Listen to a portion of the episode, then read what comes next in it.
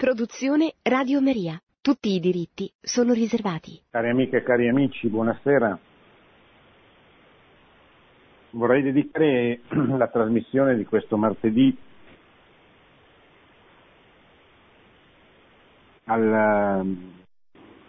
all'apertura delle celebrazioni per i 150 anni di Roma Capitale. Attraverso due interventi quello di Papa Francesco che ha voluto ricordare questo evento con un messaggio rivolto a tutte le autorità che si sono incontrate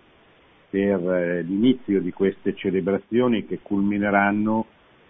il 3 febbraio dell'anno prossimo, del 2021, nel 150 anniversario della proclamazione di Roma Capitale. E poi attraverso un, un discorso che fece il 10 ottobre, l'11 ottobre del 1962 l'allora arcivescovo di Milano, il cardinale Giovanni Battista Montini, due giorni prima dell'inizio del Concilio Vaticano II in Campidoglio a Roma per ricordare l'evento che oggi cominciamo a ricordare, cioè quel, quel, quell'avvenimento che si consumò fra il 1870, in particolare il 20 settembre del 1870 con la breccia di Porta Pia, e il maggio del 1871, dopo che c'era stata appunto il 3 febbraio la proclamazione di, di, di Roma Capitale, nel maggio vennero emanate dallo Stato italiano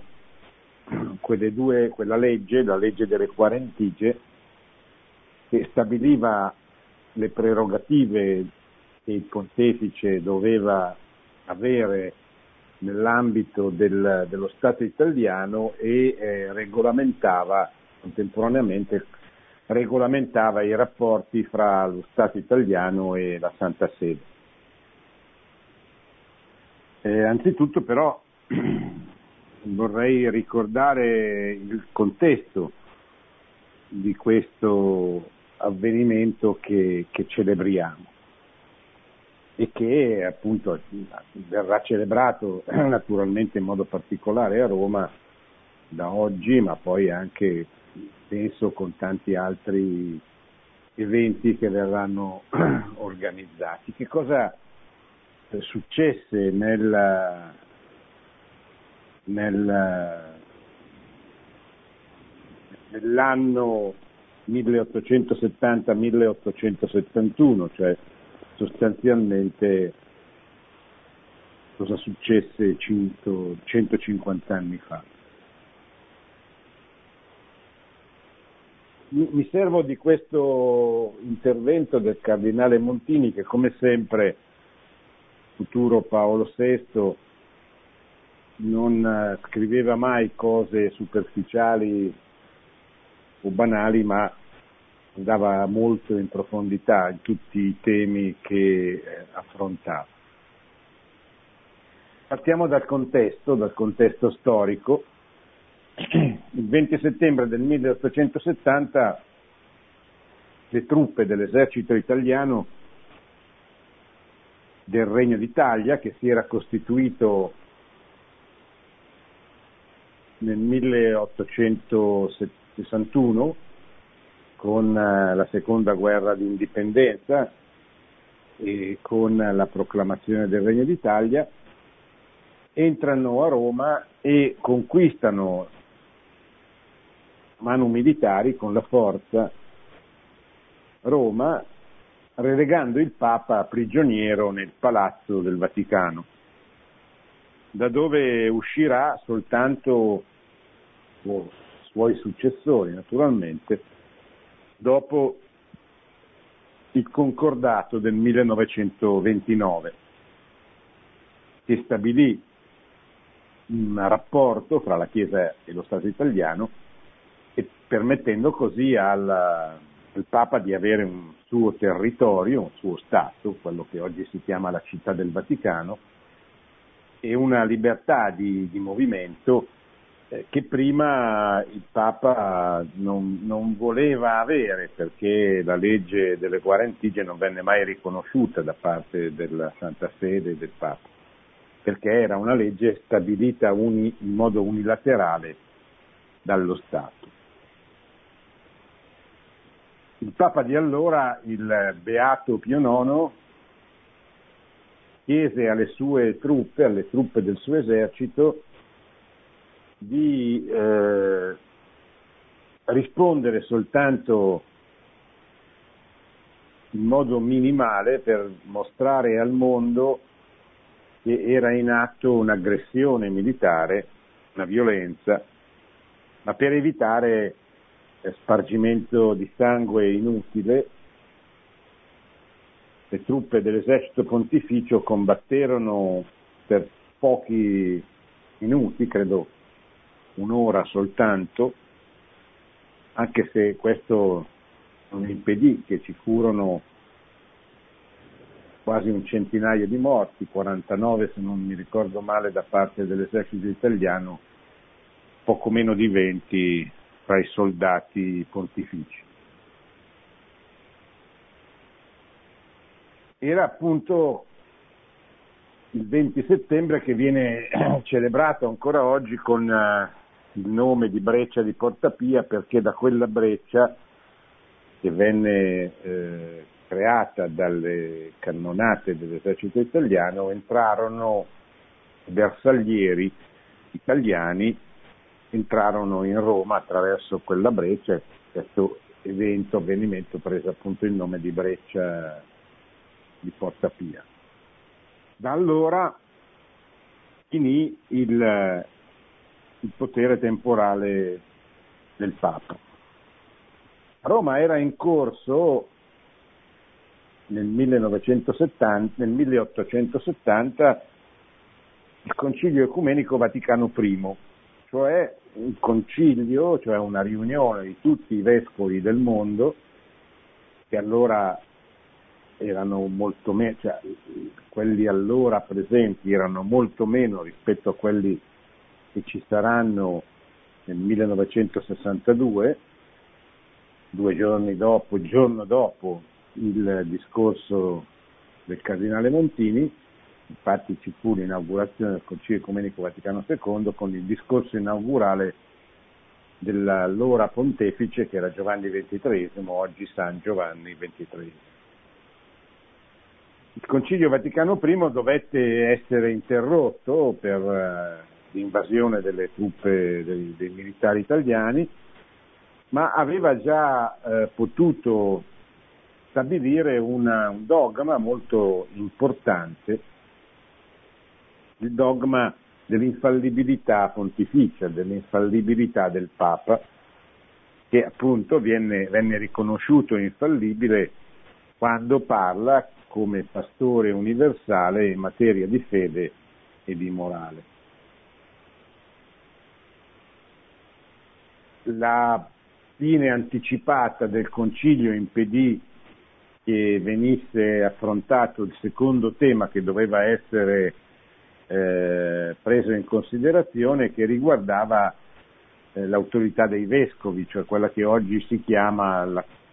il principio della collegialità, cioè il fatto che è vero che il Papa è infallibile eh, quando parla ex cattedra, ma è vero che anche i vescovi eh, eh uniti nel collegio apostolico o, da soli nelle rispettive diocesi hanno una, un'autorità importante che, deve, che dove, avrebbe dovuto essere eh, stabilita, diciamo così, studiata, deliberata, affermata dai lavori conciliari, cosa che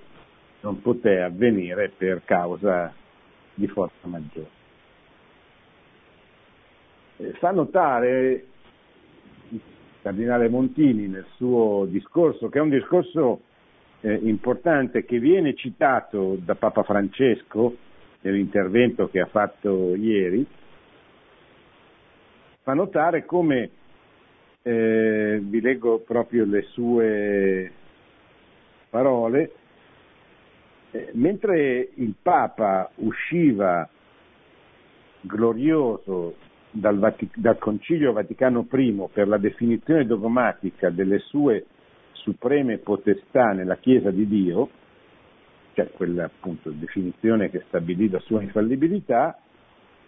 quel Papa era lo stesso che usciva umiliato per la perdita delle sue potestà temporali nella stessa sua Roma. Cioè contemporaneamente al fatto che eh, il Papa veniva riconosciuto come infallibile, contemporaneamente veniva spogliato, veniva umiliato, veniva eh, soppresso con la forza il potere temporale che da secoli il Papa aveva eh, su, sulla città di Roma e su quelle che si chiamavano le legazioni, cioè territorio dello Stato Pontificio che era abbastanza vasto, era tutto il Lazio, eh, arrivava fino all'Emilia, a Bologna, alla Romagna, che peraltro erano già state conquistate nel 1861 dall'esercito italiano. Facciamo una riflessione su questo punto. Eh, il Papa cita le parole del Cardinale Moltini, dice questo evento stabilì, eh, pro- produsse molte polemiche, forse anche più che polemiche, perché c'era un odio molto profondo nei confronti del Papa da parte delle, delle forze politiche e ideologiche che promuovevano il risorgimento, non tutte, certamente c'era la massoneria, c'erano le sette che avevano combattuto per decenni nel, nel, nella clandestinità, nella, senza mostrarsi apertamente, pensate all'opera della carboneria, e eh, che spe- molte di queste speravano che il Papa, perdendo il proprio potere temporale, sarebbe potuto scomparire definitivamente dalla, dalla storia, dal, dal, dall'esercizio della sua missione che è la missione della Chiesa, che è una missione prevalentemente spirituale, cioè compito primo della Chiesa è l'evangelizzazione, è l'annuncio a tutti gli uomini del mondo che Cristo è il Salvatore, è il Figlio di Dio fatto uomo, venuto sulla terra, incarnatosi per salvare gli uomini, ciascun uomo, per salvare il mondo, per, per dare vita, per costruire un mondo migliore, un mondo dove fosse più facile salvarsi e santificarsi. La provvidenza, dice il cardinale Monti, disse il cardinale Montini, e riprende oggi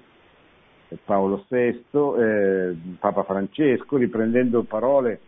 che poi disse Paolo VI, che dirà anche San Giovanni eh, Paolo II, che disse Giovanni XXIII, cioè fu la provvidenza che dimostrò proprio in quel frangente, in quella circostanza, che Dio non abbandona mai la sua Chiesa, anche nei momenti di maggiore difficoltà, anche nei momenti in cui tutto sembra andare perduto, ma Dio sa trasformare il male, la violenza, l'odio in un bene, in un bene per la Chiesa in questo caso. Il Papa che doveva essere sconfitto, che doveva essere eliminato, che venne umiliato materialmente, militarmente, politicamente, in realtà guadagnò, come disse Paolo VI, eh, guadagnò quell'autorevolezza che gli sarebbe venuta proprio dal fatto che non aveva più un potere umano, un, potere territoriale che lo metteva sullo stesso piano degli altri sovrani, ma che eh, non avendo più, se non dopo il 1929, un piccolissimo territorio sul quale esercitare la propria sovranità che che garantisce la sua libertà, questa mancanza di potere temporale gli permise di esercitare un'autorevolezza, di assumere, di acquisire un'autorità internazionale dal punto di vista morale straordinario. La Santa Sede divenne sostanzialmente, eh, già a cominciare eh, dal, di, dal primo successore di Pio IX, eh, Leone XIII, e poi via via i papi successivi, Pio X, Pio XI, Pio XII, Benedetto XV, fino a Giovanni XXIII, Paolo VI, eh, Giovanni Paolo II, Benedetto e Francesco, pensate che la grande maggioranza questi, dei papi dell'Ottocento e del Novecento sono diventati santi o sono in via di, di, di diventarlo e eh, soprattutto ebbero tutti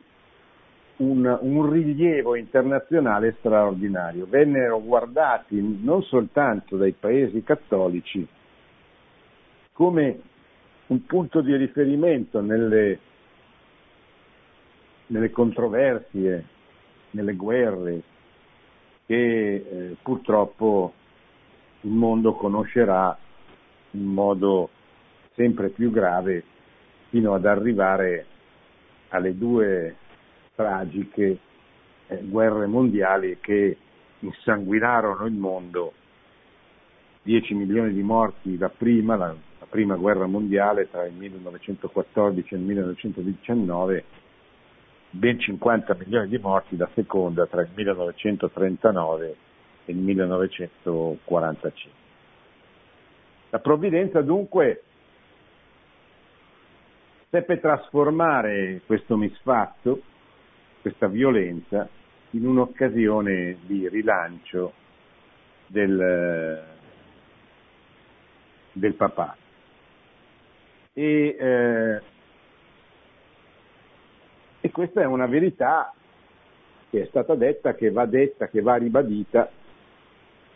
perché se, eh, se noi non diciamo la verità eh, difficilmente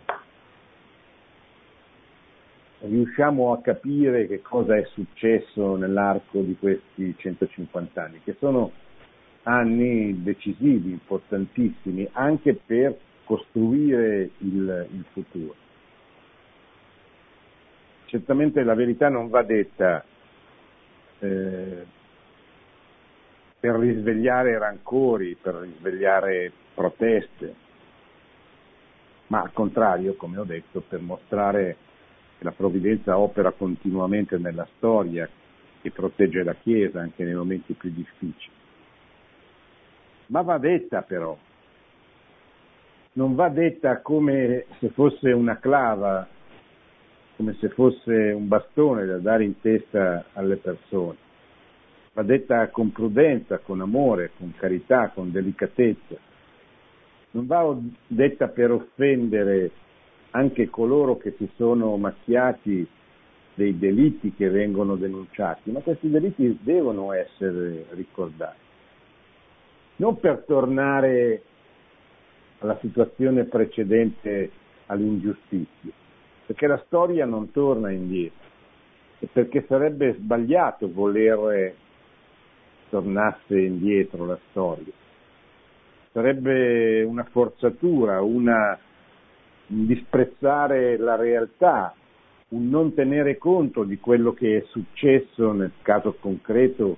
in questi 150 anni. A noi cattolici non deve interessare a quel regime, ma neanche a quel modo di essere della Chiesa che era eh, nel, così come era nel 1870.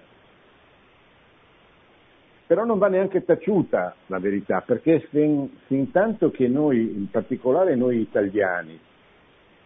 non conosciamo le contraddizioni, le ingiustizie che sono all'origine del nostro processo di unificazione nazionale, se non ci rendiamo conto che i motivi di tanti dissidi, di tanto odio, di tanta contrapposizione che c'è stata fra cattolici e, e anticlericali, fra le varie famiglie ideologiche che hanno fatto il risorgimento, fra i liberali, i nazionalisti, i socialisti, i comunisti, i fascisti. Se non capiamo qual è l'origine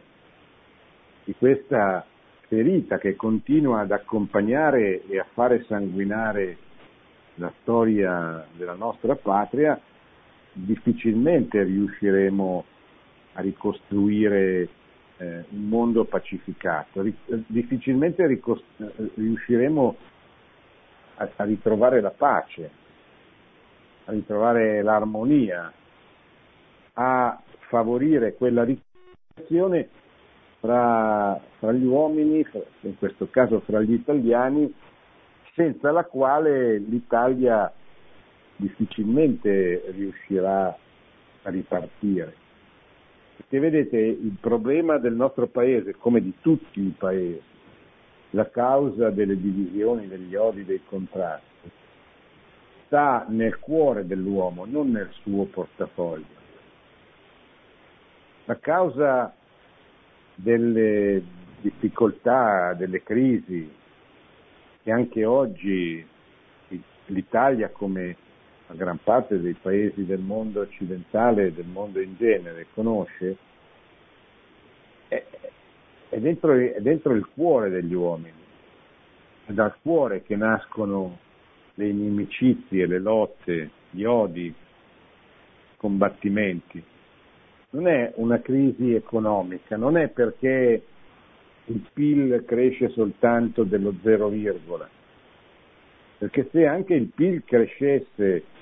eh, di un numero molto più significativo e importante e non ci fosse però nel cuore degli uomini la pace,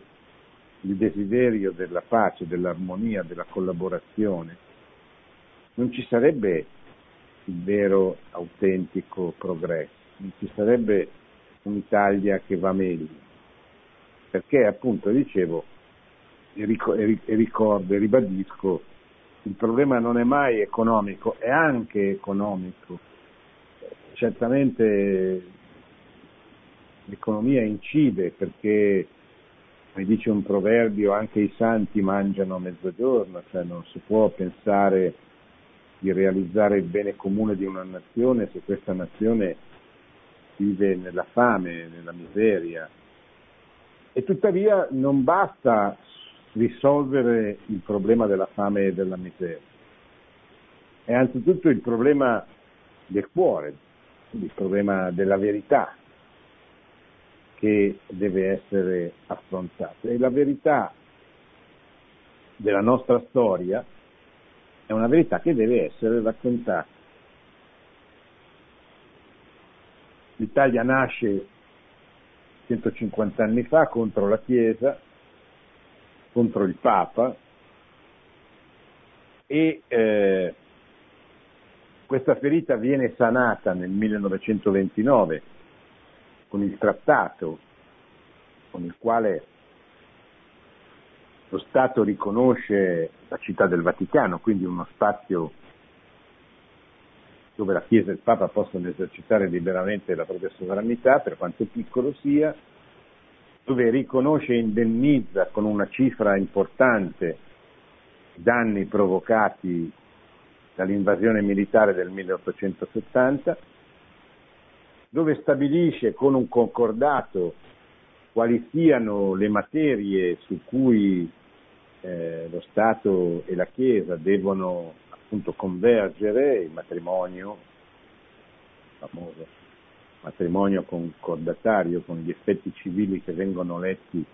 alla fine della celebrazione del sacramento, l'insegnamento della religione nelle scuole e tante altre articoli che per, per descrivere la collaborazione che ci deve essere tra lo Stato e la Chiesa. E pur tuttavia, anche se eh, concordato sana la ferita, la frattura che c'era stata all'origine, la frattura non viene mai veramente affrontata, quindi sanata. Primo, cioè prima all'inizio perché eh, rimangono al governo del paese quelle, forze, quelle stesse forze liberali e nazionaliste che avevano eh, conquistato Roma con, con, la forza delle armi. Poi dopo il 1922 al governo vanno i fascisti con la marcia su Roma e poi con l'instaurazione dello Stato autoritario, se possiamo chiamarlo così, lo Stato senza i partiti a partire dal 1925. E anch'essi, anche, anche il regime fascista, eh, pur raggiungendo un accordo anche m- molto favorevole da certi punti di vista per la Chiesa con il concordato, però la Chiesa non, non ritorna a esaminare pubblicamente la ferita che c'era dalle origini. Lo Stato fascista non riconosce gli errori dello Stato nato dal risorgimento, dalla violenza usata nei confronti della Chiesa, eccetera. E tutti e due si trincerano dietro i rispettivi benefici che ricavano dagli accordi del 1929. Quando il fascismo finisce con sciagurato ingresso nella seconda guerra mondiale, poi la guerra civile terribile che soprattutto nel nord del paese miete molte vittime tra il 1943 e il 1945, Ritornano poi al potere, al governo i cattolici per la prima volta, cioè, non ritornano, vanno per la prima volta al governo i cattolici in un'Italia unificata, ma anch'essi eh, non, eh, non affrontano la ferita, non affrontano il problema originario della nostra storia. Come diceva un grande filosofo cattolico morto nel 1900 79, Augusto del Noce, se tu non, non hai una condivisione della storia del, proprio, del tuo paese, in modo particolare lui si rivolgeva ai cattolici, se i cattolici sono divisi nel ricordo, nella, nella, interpretazione della propria storia, non riusciranno a essere uniti per il futuro non riusciranno ad avere un'autentica um, unità culturale e politica che permetta ai cattolici di essere eh, una cosa sola, non soltanto nei temi inerenti alla fede, ma anche nella prospettiva culturale e politica di costruire una società cristiana, una società migliore nel, nel tempo temporale. E così si arriva ai nostri giorni, passando attraverso il 1989, la caduta del muro di Berlino che segna la fine dell'epoca delle ideologie e quindi la fine di quei partiti ideologici, quelle famiglie ideologiche che avevano attraversato tutta la seconda metà del Novecento, dopo la fine della seconda guerra mondiale, ma anche, ma anche prima. E quindi eh, siamo a noi, siamo a noi e a noi credo che valga la pena che sia importante che venga ricordata questa storia, ripeto, non per dividere, ma per sapere, per conoscere. Roma è una città bellissima, è una città che deve essere amata anche come capitale del nostro paese, ma non può essere ridotta ad essere soltanto la capitale del nostro paese. Perché questo non è nel DNA di Roma, Roma è una città universale, Roma è una città eterna, il Papa lo ricorda frequentemente in questo discorso che ha fatto ieri. Roma è una città che non solo perché è la sede della cristianità, del, del capo della Chiesa cattolica latina, ma anche perché da sempre, da, da, dalla, dalla, fondazione, da, da, Romolo e Remo, ha sempre avuto una vocazione universale, cioè la vocazione di essere eh, la città il luogo, la capitale, se volete, il punto di riferimento di una civiltà mondiale, di una civiltà universale. È stata la Roma degli imperatori, ricorda Papa Francesco in questo discorso, c'è stata anche, ma c'è anche la Roma degli Apostoli e c'è la Roma di Pietro, capo degli Apostoli. E questa Roma questa grande città non può essere ridotta soltanto alla capitale politica dell'Italia, che pure è. Eh, nessuno deve mettere in discussione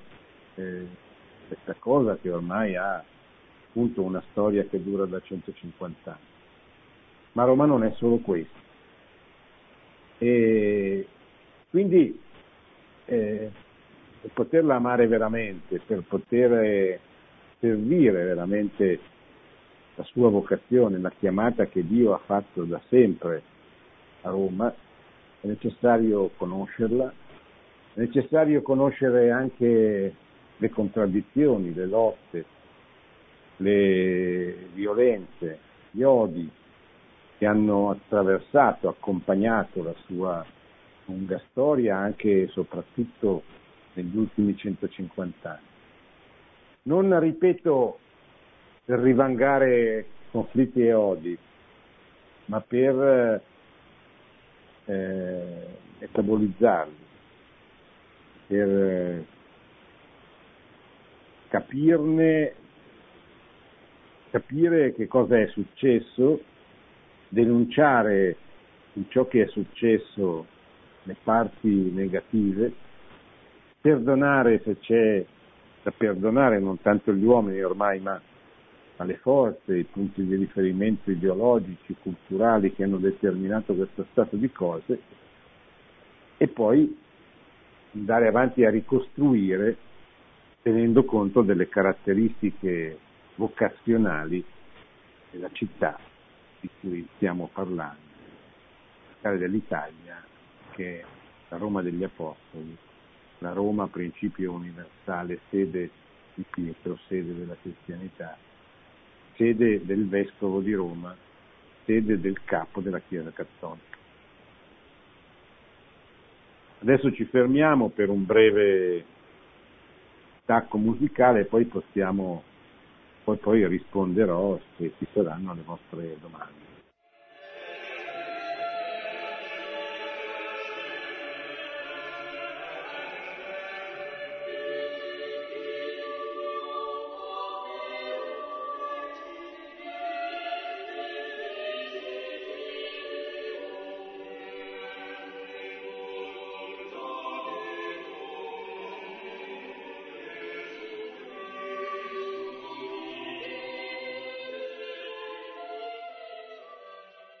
Pronto?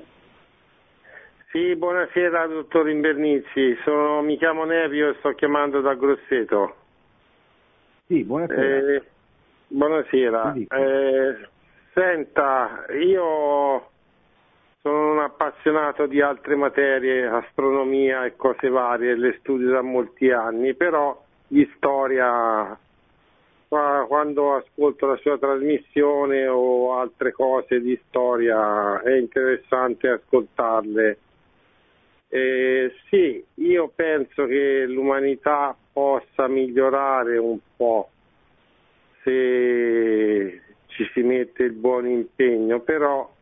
se si studia la storia è tutta una coazione a ripetere. Eh, in poche parole l'uomo ripete sempre il solito errore, guerra, tempo di pace, guerra, tempo di pace, guerra ancora. Eh,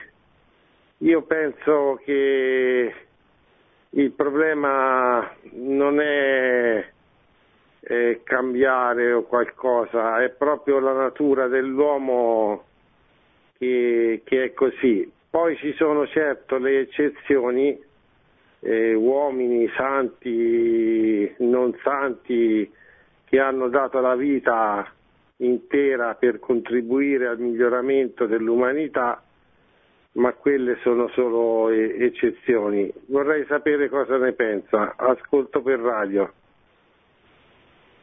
Vede, la storia ha un senso, perché è il senso della, della, della salvezza.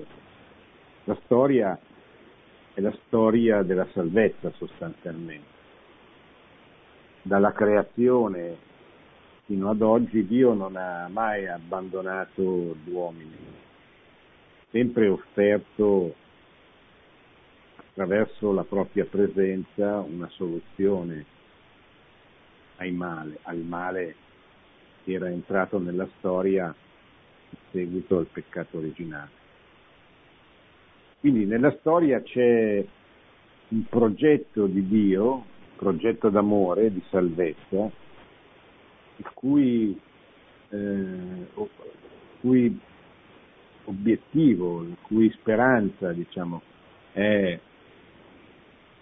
il paradiso, è la visione beatifica, la felicità eterna.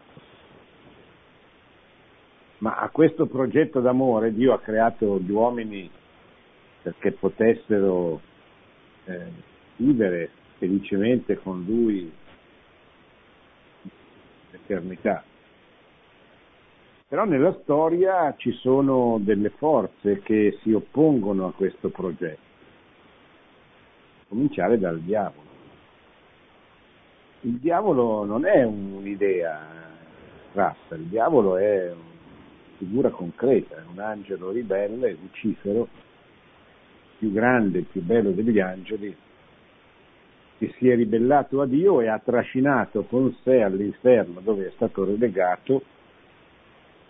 gli angeli ribelli, ma do, inferno dove però fino alla fine dei tempi eh, Dio permette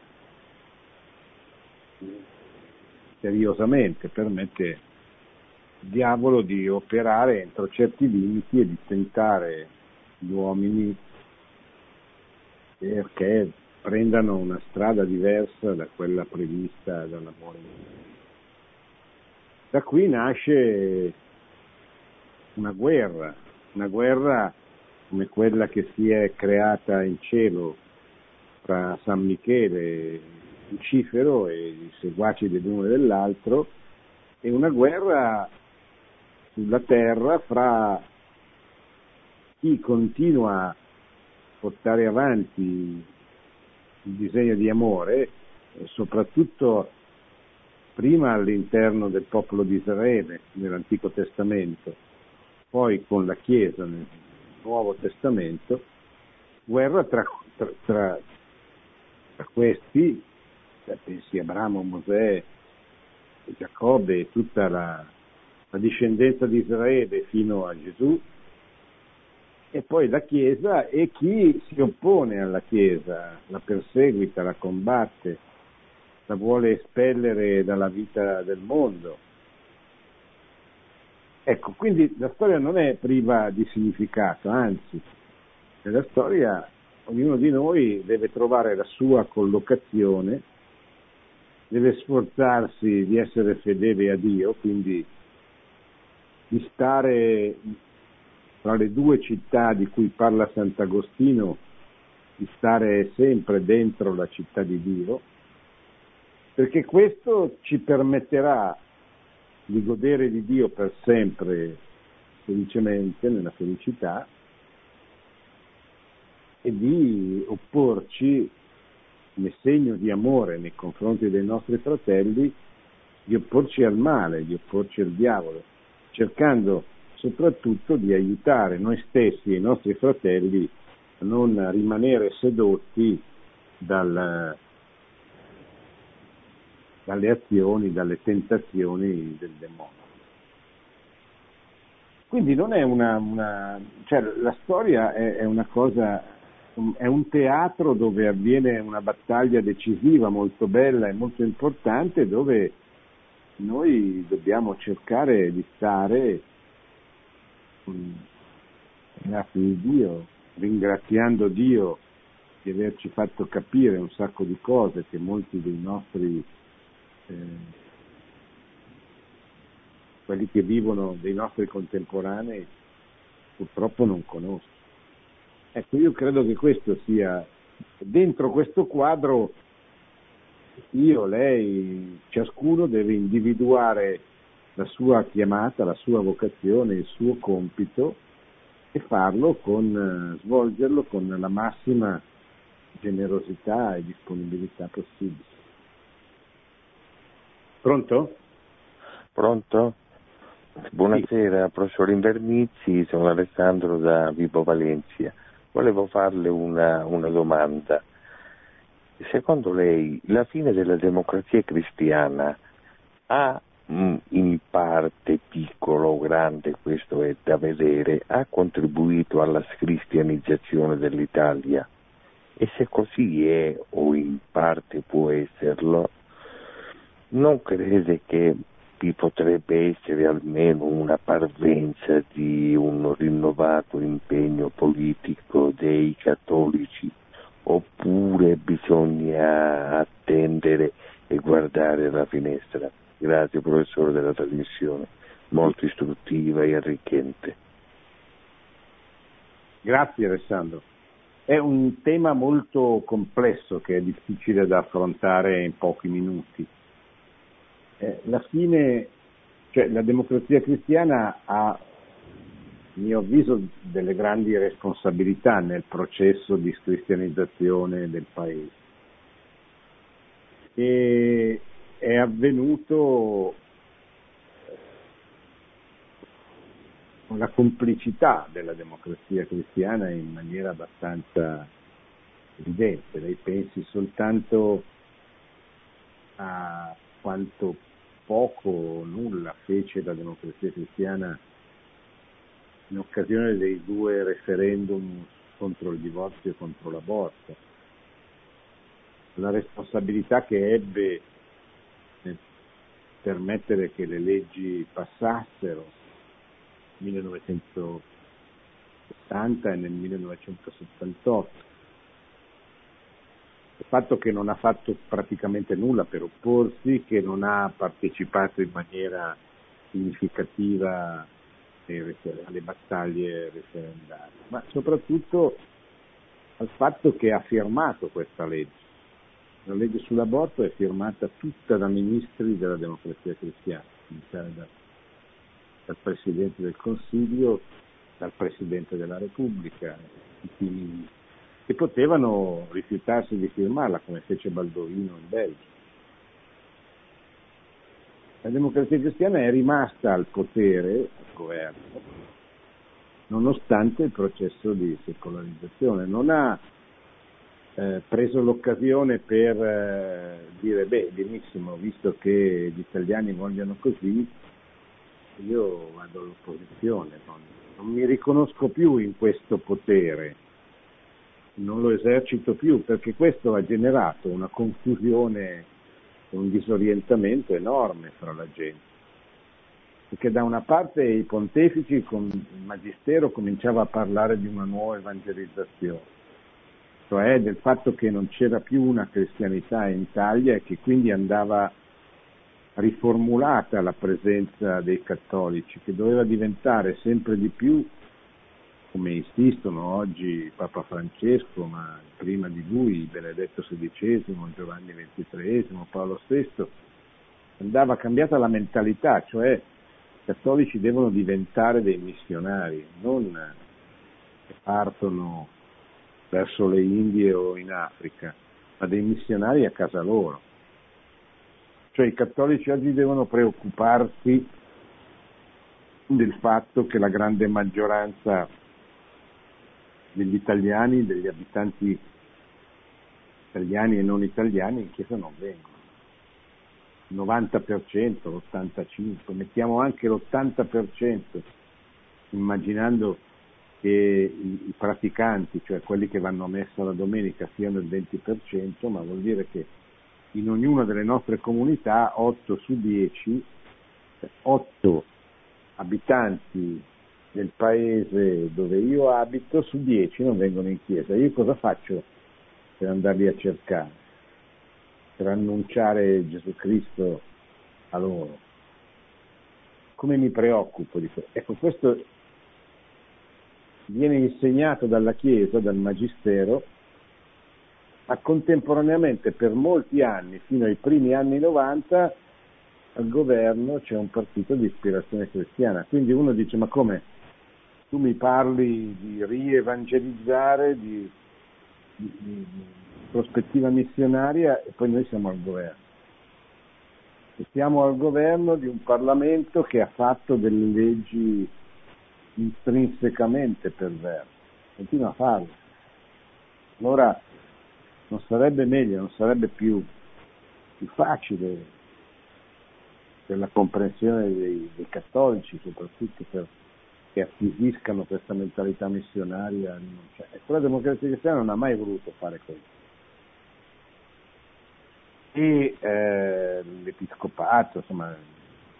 la gerarchia in Italia ha la responsabilità di non avere suggerito, di non avere spinto questo Berlino, questa strada. È una strada dolorosa, difficile, eh, perché significa rinunciare a tanti privilegi che la Chiesa ha avuto in questi decenni. Significa però veramente diventare la Chiesa povera dei poveri, perché se no rimane uno slogan, rimane una parola un po' priva di significato. La Chiesa povera dei poveri, la Chiesa che rinuncia ai privilegi che gli vengono dati da uno Stato con cui non condivide più sostanzialmente i principi fondamentali. Una decisione difficile, io mi rendo molto conto, anche perché con i tanti soldi che la Chiesa riceve dallo Stato italiano fa del bene. I poveri poi li aiuta la Chiesa, non è che li aiuterò altri. E però eh, l'Italia e il rovescio è che allora io non credo che adesso il problema sia di ricostruire una presenza pubblica politica dei cattolici in Italia, perché i cattolici sono una minoranza, importante ancora, ma minoritaria.